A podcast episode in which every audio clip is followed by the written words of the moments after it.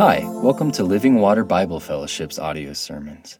It's our prayer and hope that you'll be encouraged and uplifted by the preaching of God's Word. Stick around after the message to hear more about how to contact us.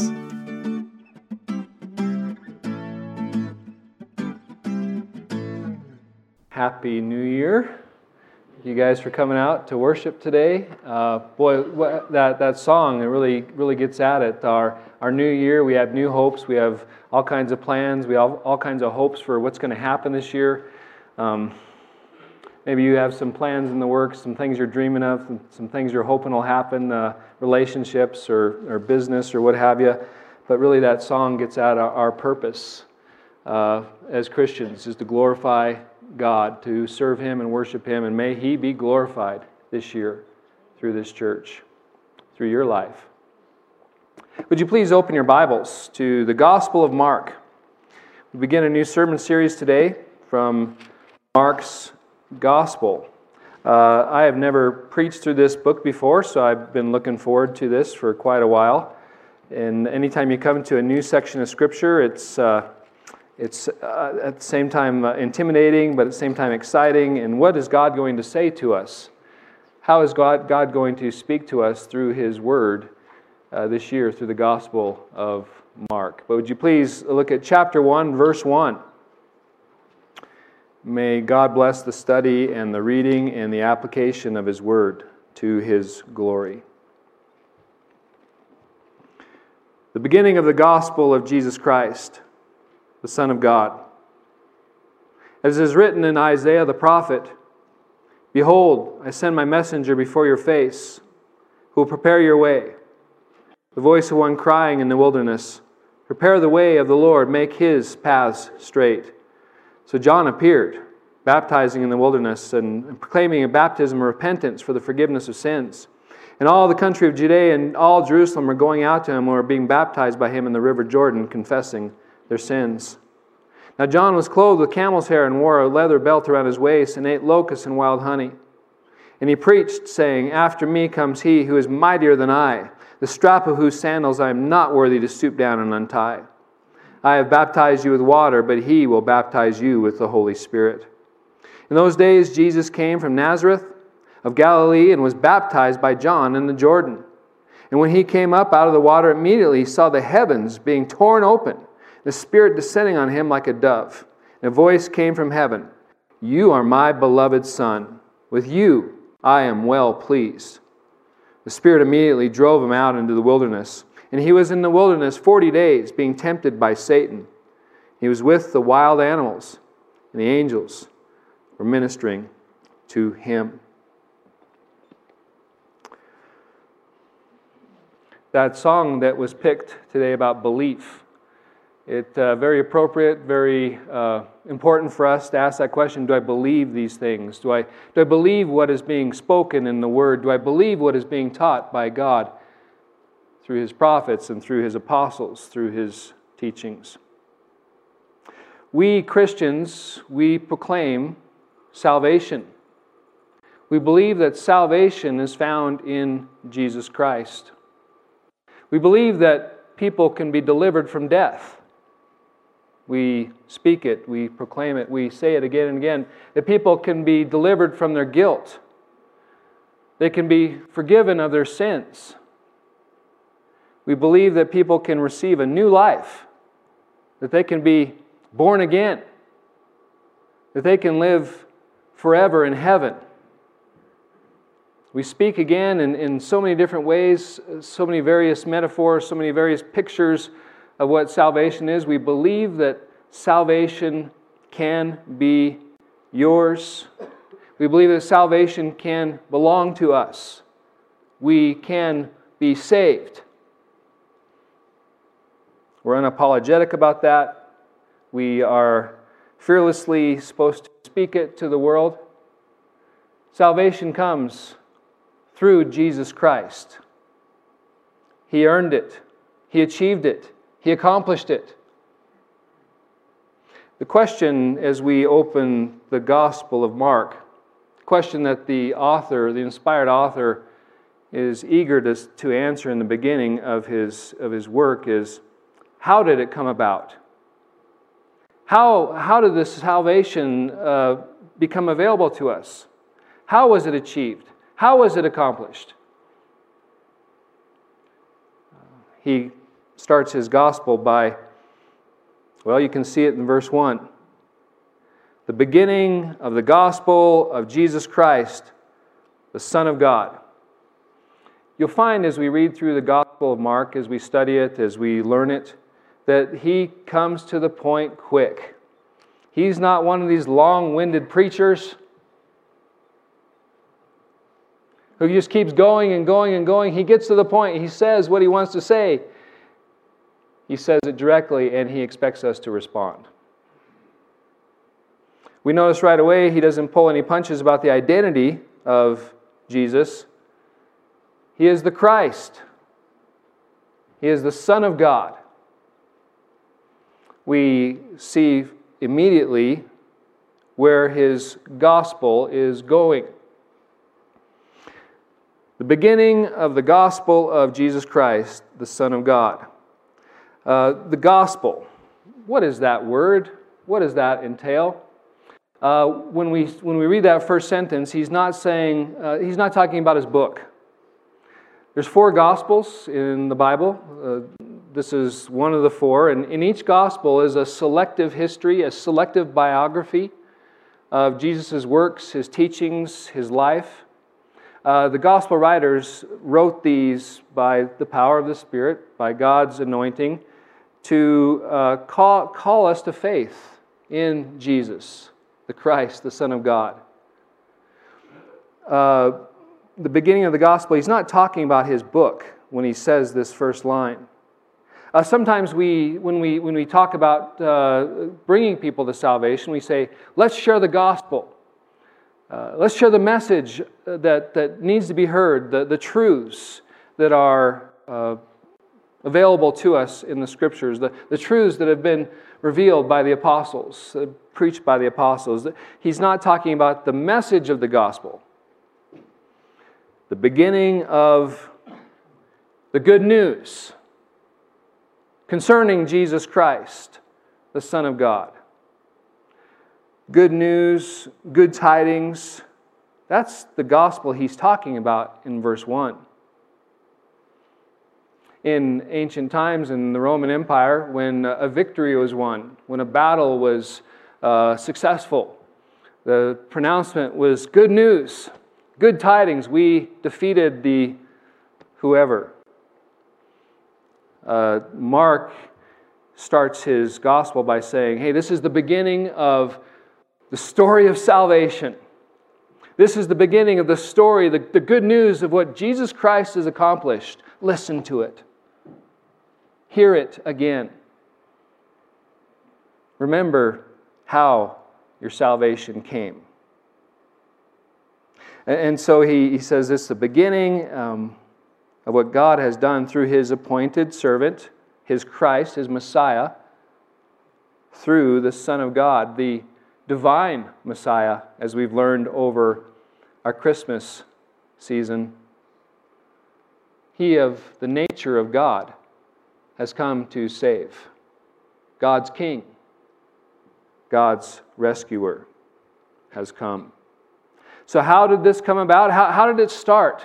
The salvation that Jesus has accomplished, the salvation that Jesus is accomplishing, the salvation that Jesus will accomplish when he makes a new world, when he brings the kingdom.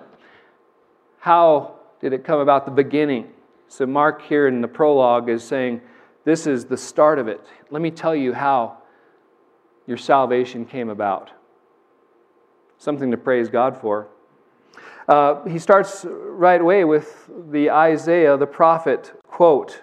How did it come about? Well, it came about just as Isaiah said it would.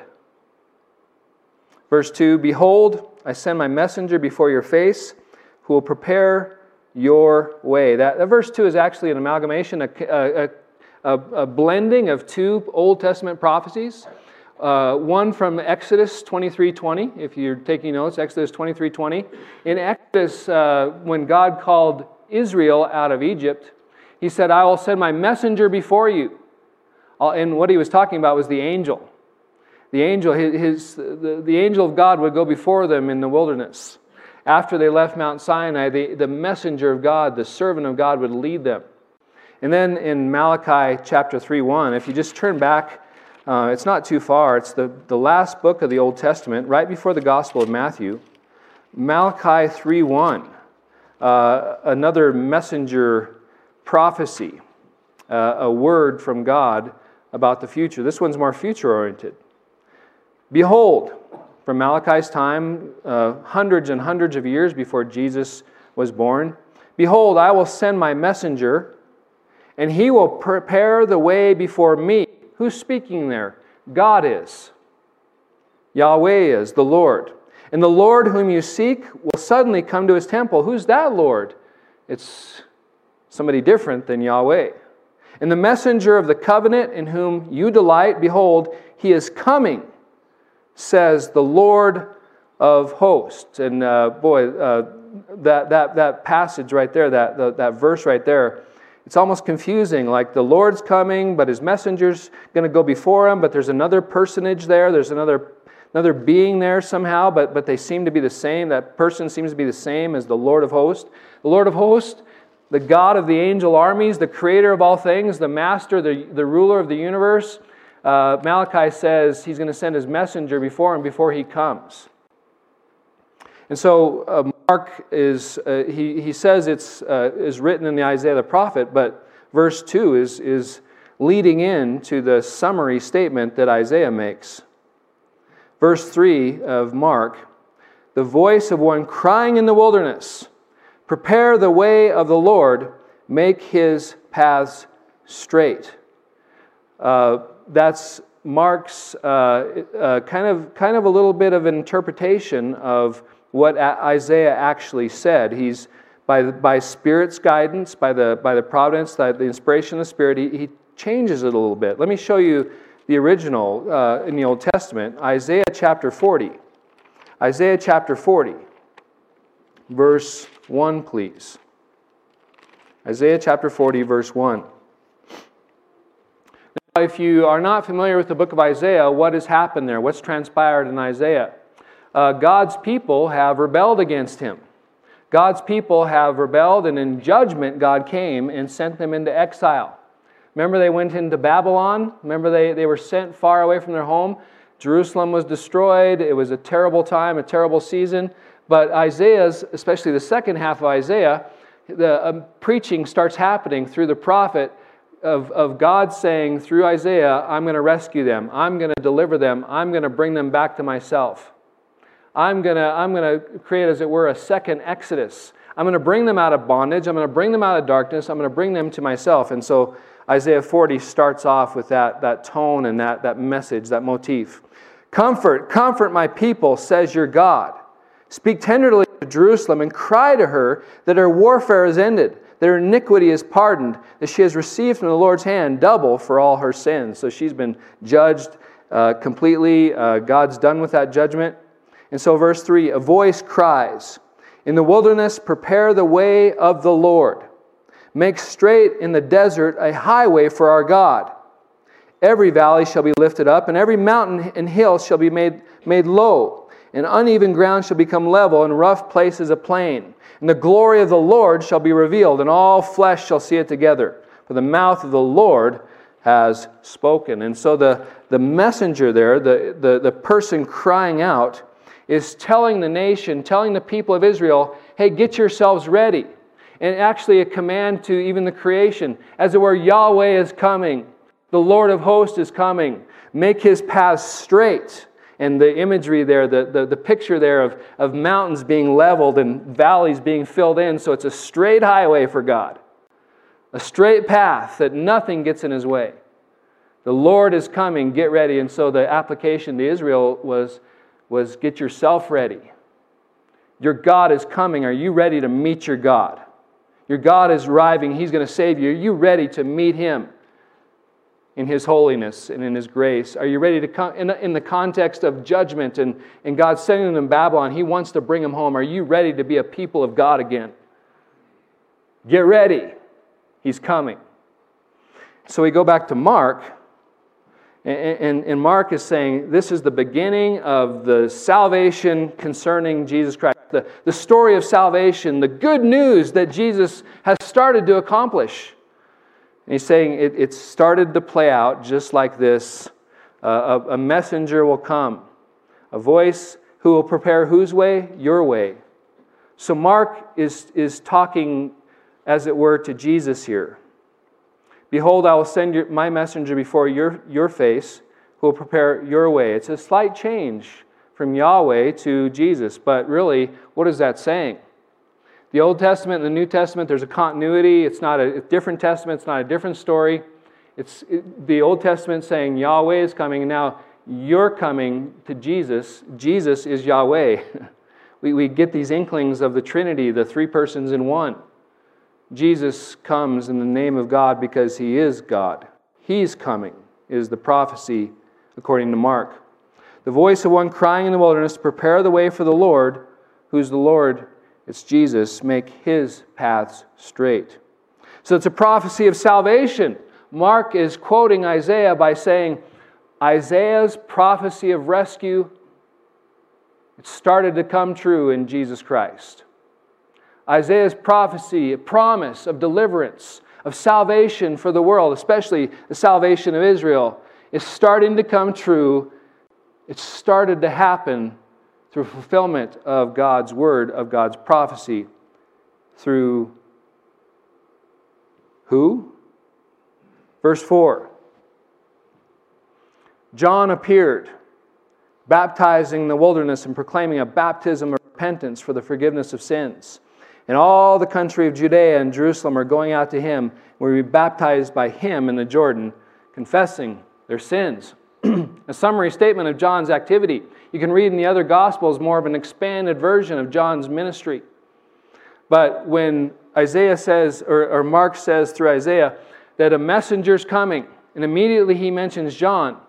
John the Baptist is the fulfillment of Isaiah's prophecy. John the Baptist is the fulfillment of Malachi's prophecy, the Elijah to come.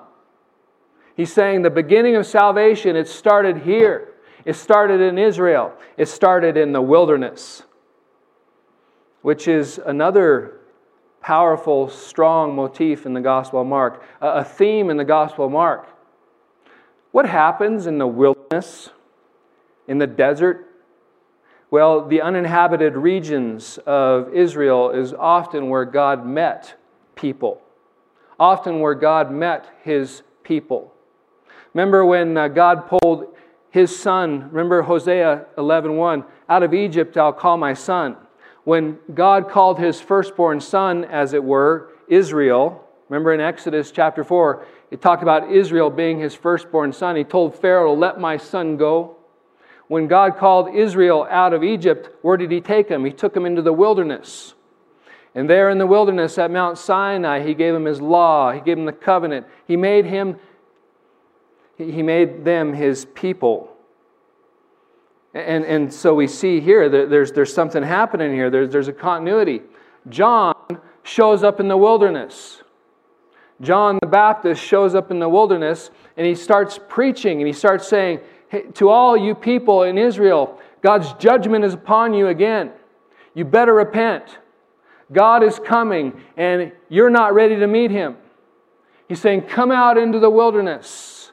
Come out into the boonies, the uninhabited region. Come out from your comfortable lives. Come, and who, who, who primarily comes? The people of Judea and Jerusalem. Jerusalem are where the elites live. They're where the rich live. They, Jerusalem is where the powerful lives in Israel during this time. He, he's, uh, he's condemning them. He's saying, you, you, Man, you're not fit to stand in God's presence. The, the, the fire is coming. God's axe is about to strike at the base of the tree from another gospel. You need to repent. You need to get your life ready before it's too late. John comes out into the wilderness because in the wilderness, that's where God forms his people. Sometimes in the wilderness of this life, the troubles you go through, the, the terrible tragedies you go through, the hardships you go through, not seeing life come about as you desire, those are the times that God is forming you. and shaping you and calling you to trust in Him. Well, John, he, he starts preaching and, and people start coming out to him. Why do they come out to him? Because they know of the prophecies. They know of God's promise of a future salvation for Israel. Remember, during the, the first century, Israel, as it were, is still in exile. Even though they've been brought back from Babylon, even though they've been brought back from exile, they're still, as it were, in exile because Rome is still ruling them. They're not sovereign, they're, they're not in control of their destiny, they're not in control of their life, and so they're still far from God, as it were. And so John says, Hey, come out to the wilderness, repent, meet with your God again. Maybe He'll form you into a new people. Maybe He'll create for, for Himself a people of God again, as of old. Maybe if you get right with God, Israel, God will use you again for His glory and for His purposes. And so they go out, and what's really unique about what's happening there is this was never done before. A baptism in the Jordan River. The, the uninhabited region, if, you, if you can imagine a map of Israel, the, the, the Jordan River runs kind of down the, the, the middle of it. There's the Sea of Galilee. The Dead Sea is way down in the south. Uh, Jerusalem's to the west a little bit here, and, and, and the, the Dead Sea is, is down there. So the, from Jericho down to the Dead Sea, it's nobody lives there. It's the boonies, right? And, and, so, and so John the Baptist is down there and he, he's preaching and he's starting to baptize. And what's the symbolism of baptism? Baptism means to plunge, to dip, to immerse. It means to identify with something. And, and so when he's preaching, you need to confess your sins. You need to get right with God before it's too late. Uh, when they do confess their sins, he, he, he puts them in the water and he, and he lifts them up, a symbol, an outward sign of what he hopes is taking place on the inside. That they've repented authentically and they're ready to serve God now. Uh, baptism, uh, the, the Jewish people were, were used to um, rituals, ritualistic baths where they, they, they put themselves down in the water as a sign of cleansing before they went into the temple. Sometimes uh, Jewish converts, they would be baptized, but again, and oftentimes it would be a, a self uh, dipping or a self plunging into the water as a sign of their, of their, relation, their new relationship with the Jewish God. Um, so, th- th- but this is new, where, where somebody, John, baptizes them in the location in the wilderness. It, it's so symbolic and it's so, so, so much about relationship with God. Get back to your covenant with God, your covenant of old, before it's too late. Get back to your, your joy with God, your walk with God, your love of God, your heart with God, your passion for God, your, your, your zeal for God. See, he, he's calling out Israel at this time in the first century, and, and he's saying, Man, judgment is coming. You better, better get ready. And, and we, we historically saw that judgment fall in 66 to 70 AD when the nation did not authentically repent. And the Romans crushed and destroyed Israel. He warned them, he, he called them to repent, he called them to turn, but they didn't. Because you, you, you start reading through these Gospels, and all, all the Gospels, they start with, man, people repenting and going out and being baptized and, and celebrating, you know, what John has done. And, and, but then you start getting, you start reading Matthew, Mark, and Luke, and as you get into it, it doesn't seem like anybody's repented. When their Messiah comes, when Jesus comes, they do not receive him. They do not welcome him. They do not love him. They do not obey him. They do not follow him. And, so it seems that John's baptism, in some ways, was a hollow gesture on their part.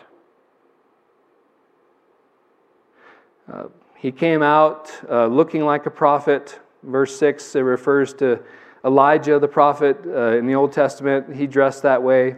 He ate uh, the food of the wilderness. That wilderness theme is strong. And his message, verse 7. Uh, how, how, did, how did salvation come? The salvation that we enjoy, that we will enjoy one day, how, how did it come about? It came through not the messenger, but through Jesus. John the Baptist preached, verse 7, saying, After me comes he who is mightier than I, the strap of whose sandals I am not worthy to stoop down and tie. Uh, one of the commentators I was reading this week, he said that uh, the Jewish people sometimes had Hebrew slaves. uh, indentured servants. You know, someone was starving to death, so they'd sell themselves into a Hebrew family so they could have food. And one of the stipulations was uh, you're supposed to serve your master, but a Hebrew slave uh, didn't have to deal with uh, un- unlatching his master's sandals. It, it, was way too low for a, a fellow Hebrew to deal with that, even though they were a slave. And so John is saying, man, the Hebrews, they're too good to un, un, unleash their, un, unlatch their master's sandals, but I'm so much lower than that. The one who's coming is so much greater than me. You think I'm a prophet of God, and, and you know, he probably would have said, I am. You think that God is using me mightily, but the one who's coming is so much greater and so much more mightier that I, I couldn't even touch his sandals. I, I'm so much lower than that.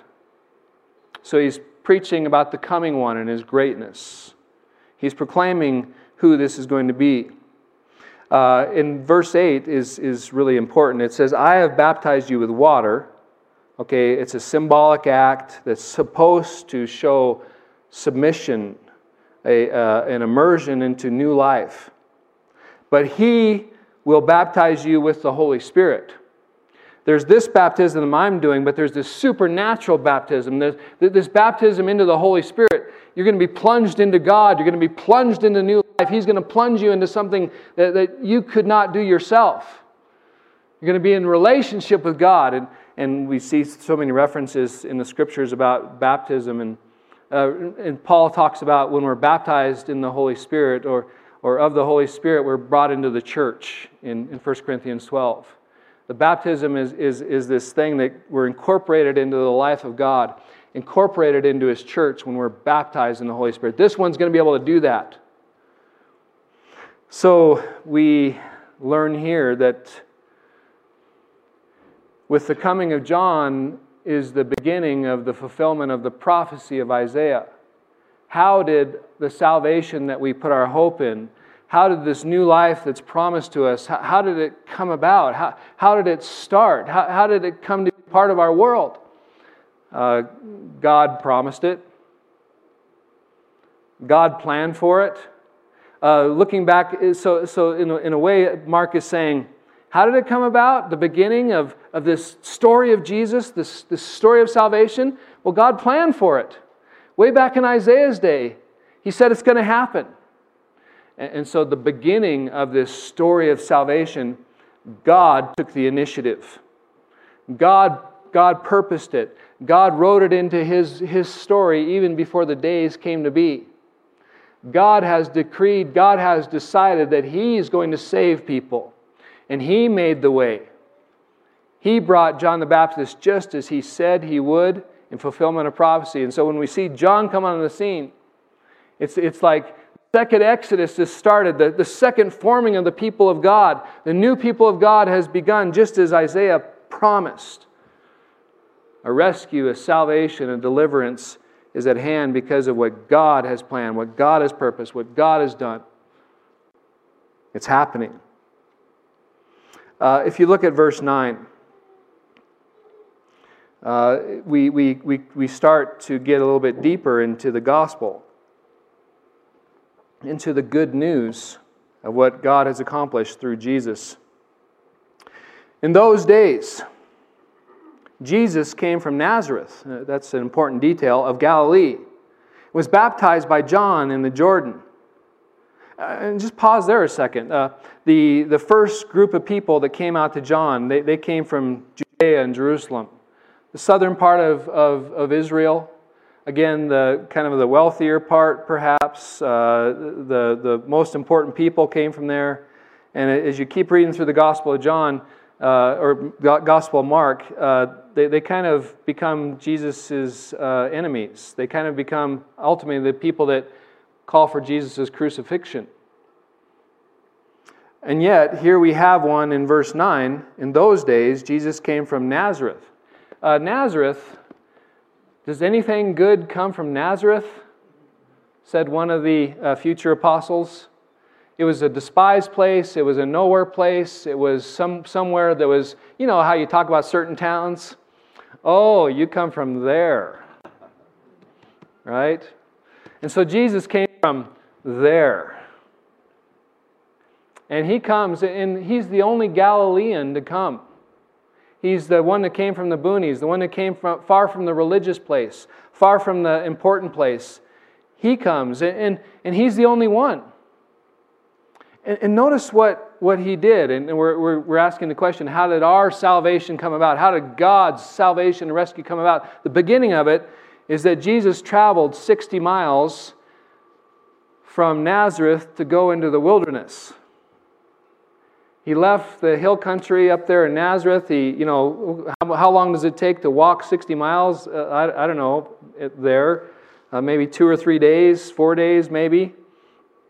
And, and, and he is the one that John said, he's going to baptize you with the Holy Spirit. He has the power.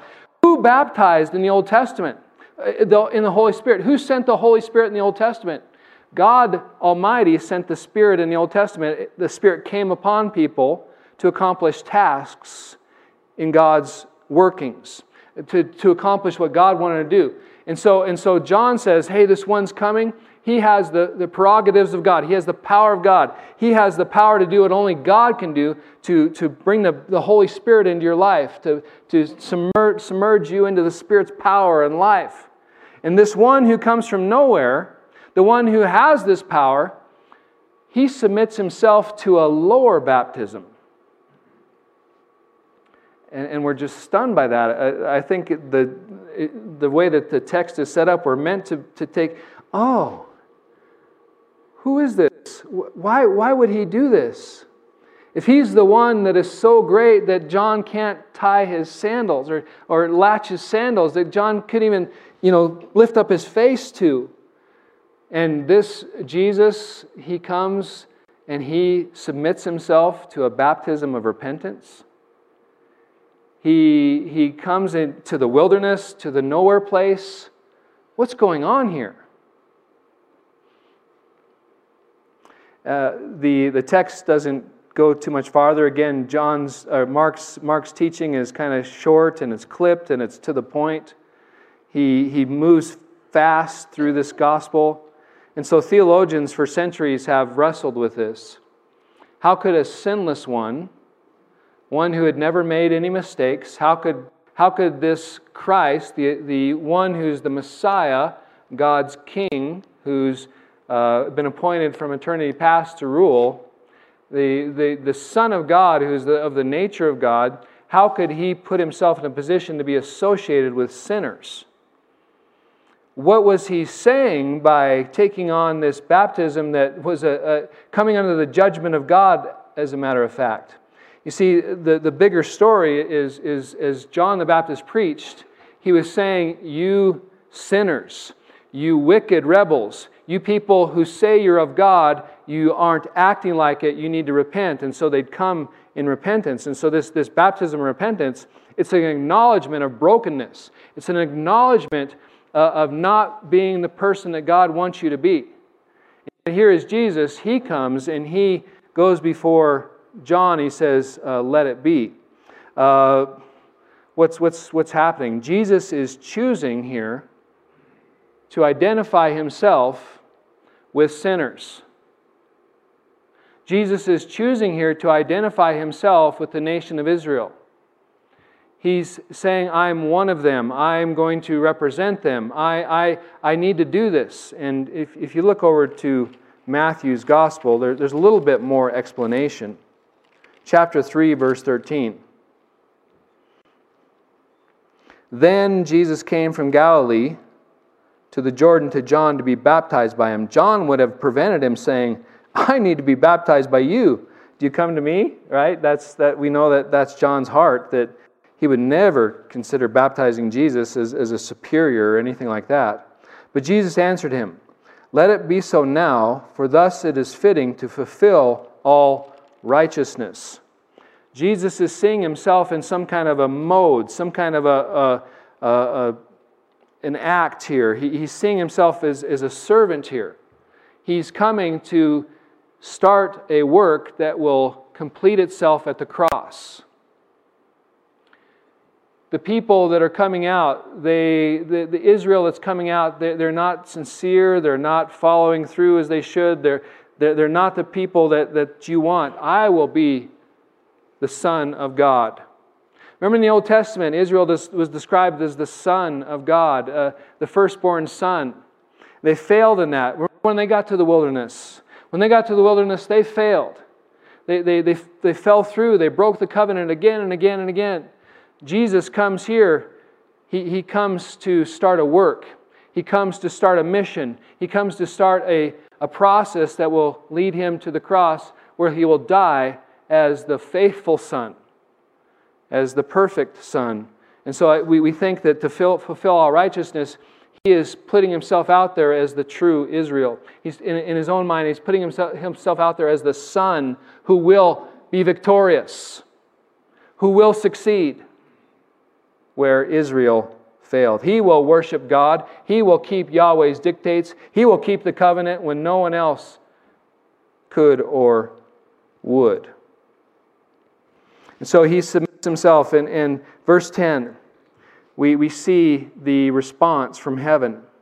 When he came up out of the water, immediately he saw the heavens being torn open, and the Spirit descending on him like a dove. And a voice came from heaven saying, You are my beloved Son. With you I am well pleased. And so uh, in the Old Testament, in Isaiah, even, I think it's Isaiah 64, uh, there, there's I, Israel's calling out for salvation, calling out for deliverance. And they say, Oh, Yahweh, would you rend the heavens and come down? Would you open up the heavens and come down? And so it's in fulfillment of that prayer, Jesus sees the heavens being torn open, as it were. What does that look like? In, in, at the end of, of the gospel, remember what happens when Jesus dies. The, the, the veil of the temple is torn, symbolizing access to God because of Jesus' victory. The, the veil between the holy place and the nation is torn open. You can, you can go to God now through Jesus Christ. And so the, the, the, there's something starting here where for, for 300 plus years, almost 400 years, no prophet has come. God's word has been silent. No one, God does not speak to us anymore. The people are saying, When is God going to come? And the last Old Testament prophet, John the Baptist, comes and, and he's doing his thing, and Jesus comes and he, he's baptized to fulfill a mission. And suddenly, now the heavens are open, symbolizing now God has access to man. More importantly, man has access to God through this one who is submitting himself in righteousness. But beyond that, the second person, the third person of the Trinity, the Holy Spirit, descends on Jesus. Jesus is seeing this. God is saying, You are my servant. You're the one I've chosen. Now I'm going to empower you. I'm going to equip you to do, do my will. It's a beautiful moment of confirmation uh, and, and, and equipment and saying, affirmation from God that this Jesus, you're on the right path. You've chosen, you've chosen to take this path. You've submitted yourself to take this path, uh, to be my servant. And now, uh, I, I, I, the, the, statement, all, the Trinity's here. The Spirit comes upon Jesus, and, and the Father says, Oh, you are my beloved Son. With you I am well pleased.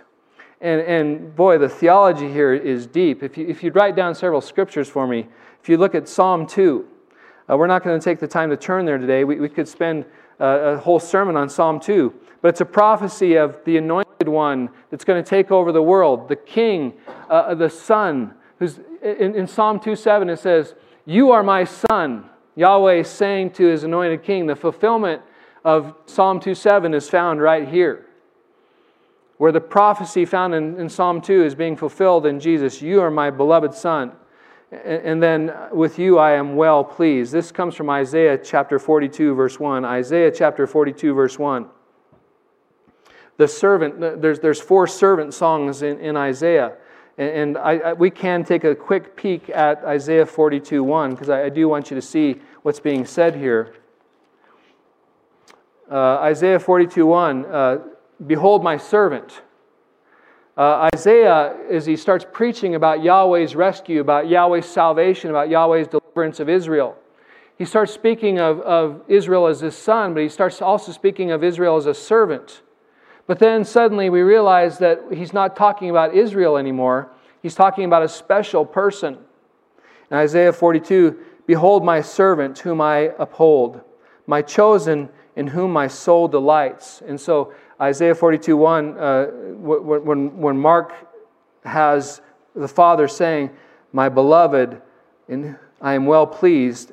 It's a fulfillment of this. I put my spirit upon him. He will bring forth justice to the nations. He will not cry aloud or lift up his voice or make it heard in the street. A bruised reed he will not break, and a faintly quick burning wick he will not quench. He will faithfully bring forth justice.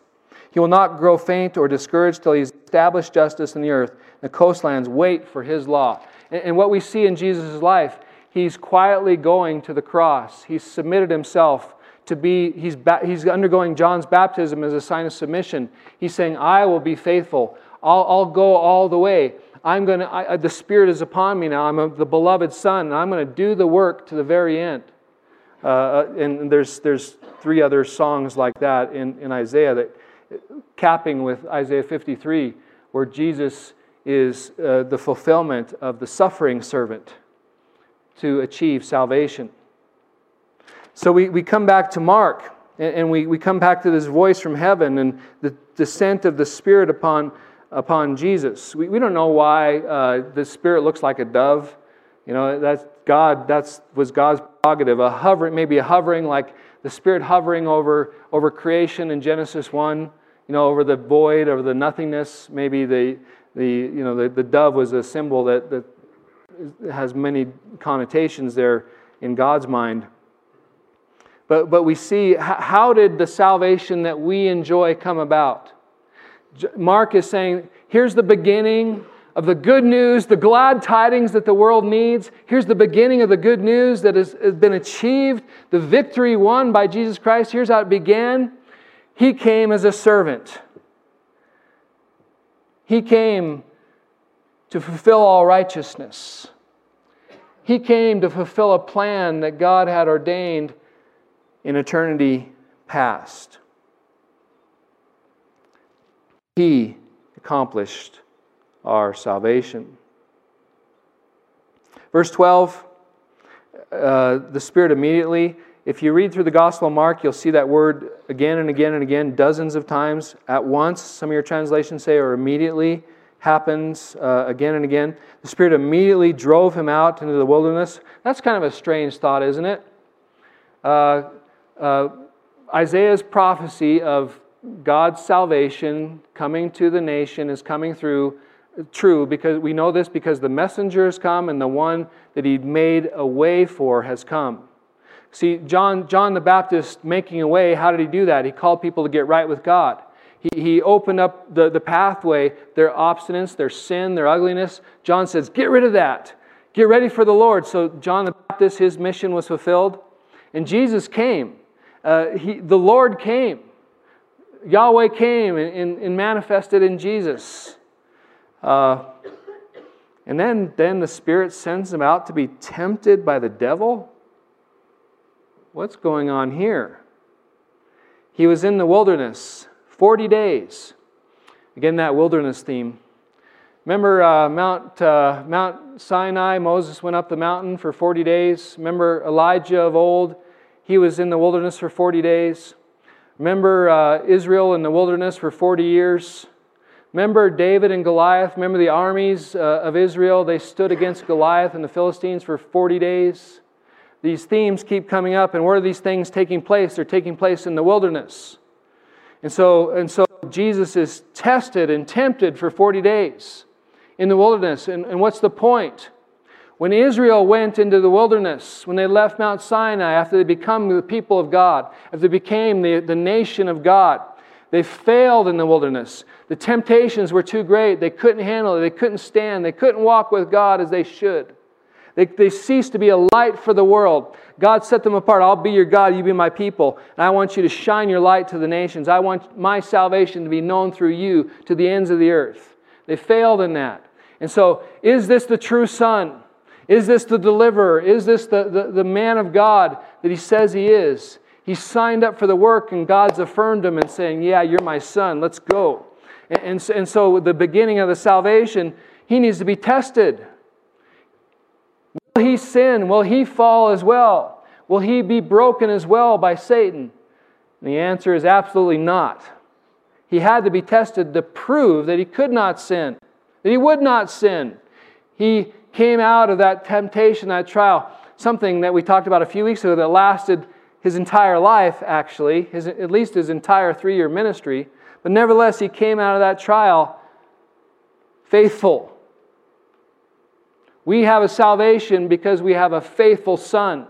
We have a salvation because Jesus went all the way to the cross without ever sinning, which means he was, he was made perfect by these kind of things. He was proven to be the sacrifice we needed at the cross. His whole journey through this life, faithful, faithful, faithful, a lamb without blemish, a lamb without sin, a perfect lamb that could stand in your place and my place and die for my sins and die for your sins.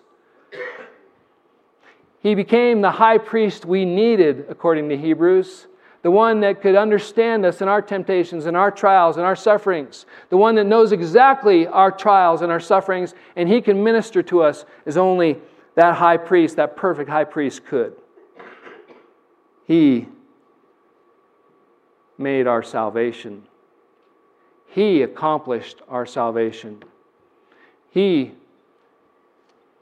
delivered us.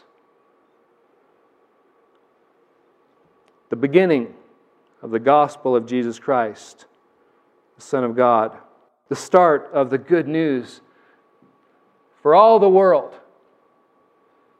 Mark says to worship Him and praise Him the, the, the tact, the goal of this gospel is to persuade you and I to keep our trust in this one and this one alone Jesus the Christ, the Son of God. He is the source of your salvation. Do not leave Him behind. Do not put your faith in anything else do not depart from trust in the hope of His gospel. So we start this book and we see where it's going. Uh, do you believe in Jesus Christ? Do you trust in Jesus Christ? Have you rested your faith on Jesus Christ? Praise God. Let's stand in His presence.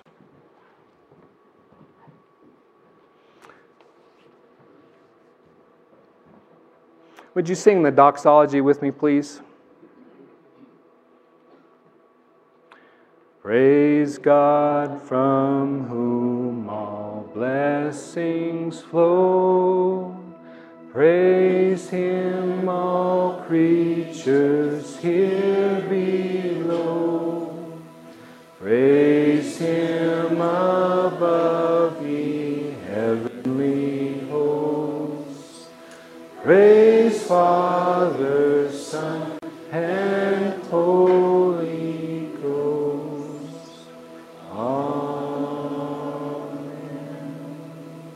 Lord Jesus, we do start this new year with hope, with expectation, and faith. But Lord, we start by praising you. We start by glorifying you and honoring you. We know that we have a living hope because of what you've accomplished. And may you give us the grace to be your people Give us the grace to serve you and love you and exalt you this year with our lives. For you are so worthy. Lord, send us out now as your servants, as your ambassadors, as the people that you have made for yourself. And may you get all the glory and all the praise and all the honor. In Jesus' name we pray. Amen. Thank you so much for listening. The gospel according to the Bible is that Jesus Christ, who was and is the eternal God, took on human flesh, was born of a virgin, died for our sins on the cross, and rose from the dead three days later. He then ascended to the Father's right hand, where he sits making intercession for his people, and right now he is establishing the kingdom of God on earth.